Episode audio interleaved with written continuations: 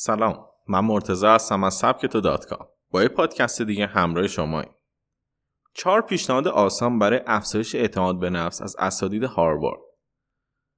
همه ما به دنبال افزایش اعتماد به نفس هستیم و برای آن سراغ کارهای جور و جور رفتیم. اما اساتید روانشناسی دانشگاه هاروارد توصیه های ساده ای دارند که انجام آنها به افزایش اعتماد به نفسمان کمک زیادی می کنند.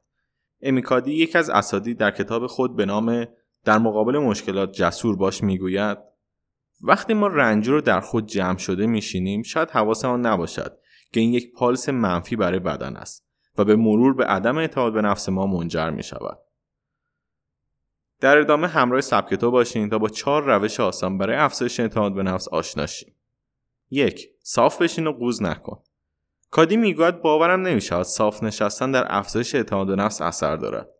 او می‌گوید باید مثل یک سوپرمن صاف بشینیم به طوری که می‌خواهیم نشان دهیم نیرومند و قوی هستیم.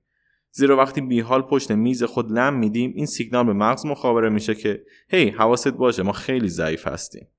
پس یادمون باشه برای افزایش اعتماد به نفس صاف و مستقیم بشینیم. سینه را جلو داده و به مغزمان نشانه های قدرت مخابره کنیم. دو وسایل را دور از دسترس قرار دهیم.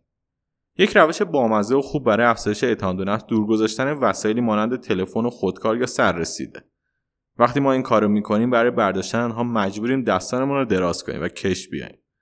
وقتی همه چیز دم دست باشه ما به راحتی آنها رو برمیداریم و این موجب این میشه ناخودآگاه در خودمان جمع شیم و تحرکی نداشته باشیم. 3. قاب عکس رو بالاتر نصب کنید. اگر در محل کارتان اتاق جداگانه ای دارید کادی پیشنهاد می‌کنه قاب عکسهایی را در بالای دیوار نصب کنید. اینطوری برای نگاه کردن به آنها مجبوریم که سر و بدنتان را کمی به بالا بکشید. این کار موجب ایجاد حس خوب در بدن و افزایش اعتماد به نفس میشه. 4. برای افزایش اعتماد به نفس راه بروید. راه بروید راه بروید. راه رفتن باعث تنظیم هورمونای بدن میشه و روی اعتماد به نفس به شدت موثره. کادی می‌گوید به جای نشستن سعی کنید ایستاده کار کردن را امتحان کنید. یا هر از گاهی از پشت میز بلند شید و قدمی بزنید. چون طبق تحقیقات پمپاژ خون به مغز افزایش پیدا می‌کنه و شما حس بهتری رو تجربه می‌کنید.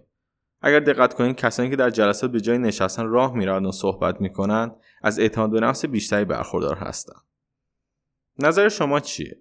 آیا جلوگیری از قوز کردن و قدم زدن می‌تونه به افزایش اعتماد به نفس کمک کنه؟ پیشنهاد می‌کنم امتحان کنید و نتیجه با ما در میون بذارید. ممنون که به پادکست من گوش کردید. اپ سبکتور در کافه بازار می‌تونید دانلود کنید تا همیشه پادکست رو در دسترس خود داشته باشید.